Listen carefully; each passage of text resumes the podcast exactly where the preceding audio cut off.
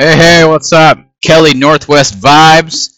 I am here again. You know? Let's turn this truck off here. Get a little better sound.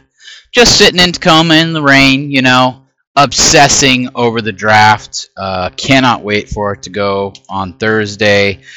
And uh, man, I've just been adding players to the list that I want, and I've I've changed my mind again because it's like two months ago this video for Malik Willis came out, and I'm like, oh man, that'd be perfect. He throws that perfect deep bomb, 70 yards. It'd be great for play action. And then it's like, well, he's unrefined, and it, you know, it's a reach, and maybe he'll you can get him in the later rounds. And no, he's a quarterback that has physical skills, and so, oh, the Lions might get him at two, or the Panthers might get him at six, but he's unrefined and he had no talent around him, and he wasn't playing against any talent. So who knows to, how to evaluate him and blah blah blah blah blah blah blah.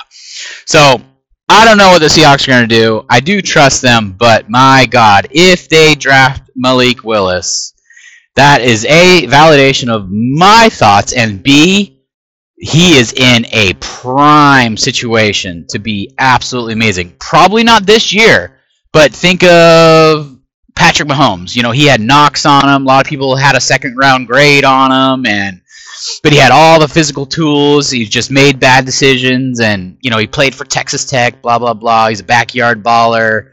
Blah blah blah.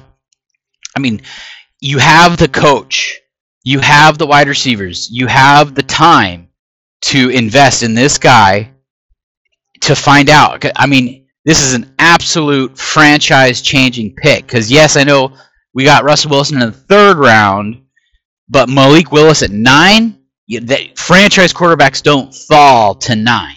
That's still crazy value.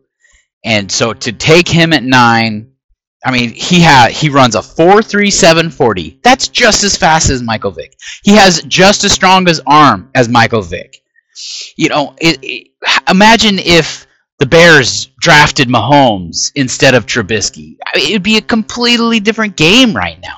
I mean, the, the entire landscape of the NFL would be different. So to pass on him thinking we could get Matt Corral or Sam Howell or whatever the fuck guy that can't throw the long ball, which we fucking love in Seattle, run the goddamn ball, play action, deep pass, DK Metcalf, end of game. Come on.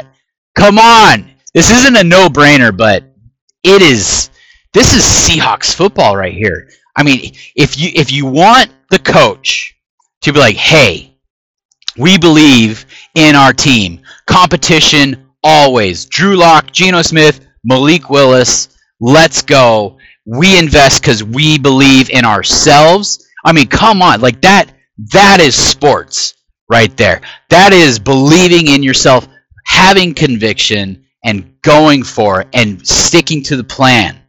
Now, I know that there's other needs. You know, we need more depth at running back because we don't know what Chris Carson's going on. We need more pass rush because we were terrible pass rush last year.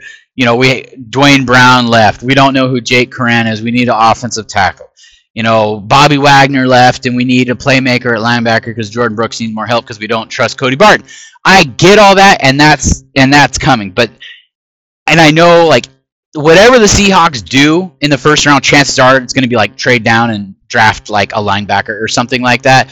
But like whatever they do, I'm gonna, I'm a homer. I will be sold on it or whatever. But I just had to put out this Malik Willis talk. I mean, there's a lot of pros saying that he's better than Trey Lance. You know, and and if it does work out, we could trade Drew Lock, or he could be a great freaking backup.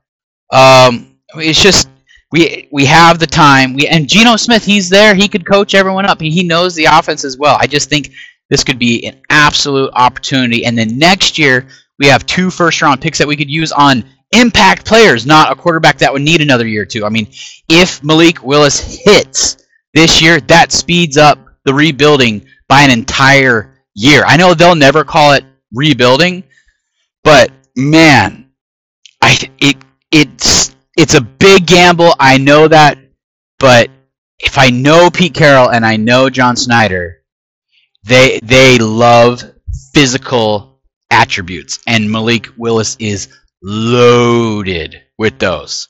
I don't. I, I'm. I, I was against it. I loved him, and then I was against it because I was talking draft value. Well, he's not falling to 40, so I say take him at nine. If you want to get cute, trade down to 11 or 13, and then take him. Sure, fine, whatever.